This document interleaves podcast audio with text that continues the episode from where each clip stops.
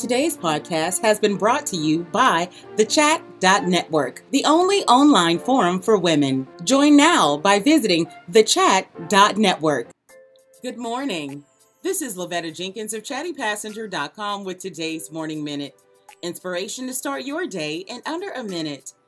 Today's positive thought says we cannot solve our problems with the same thinking we used when we created them. In order to solve any problem that's been going on in your life, you first must start from within.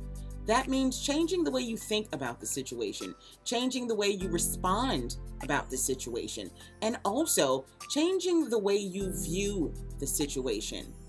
In order to create a change, you have to first start the place where the problem was created, most often in your mind. Think about it then change the way you think about it and watch the problem change itself. This has been Lavetta Jenkins of chattypassenger.com with today's Morning Minute. I'll see you tomorrow.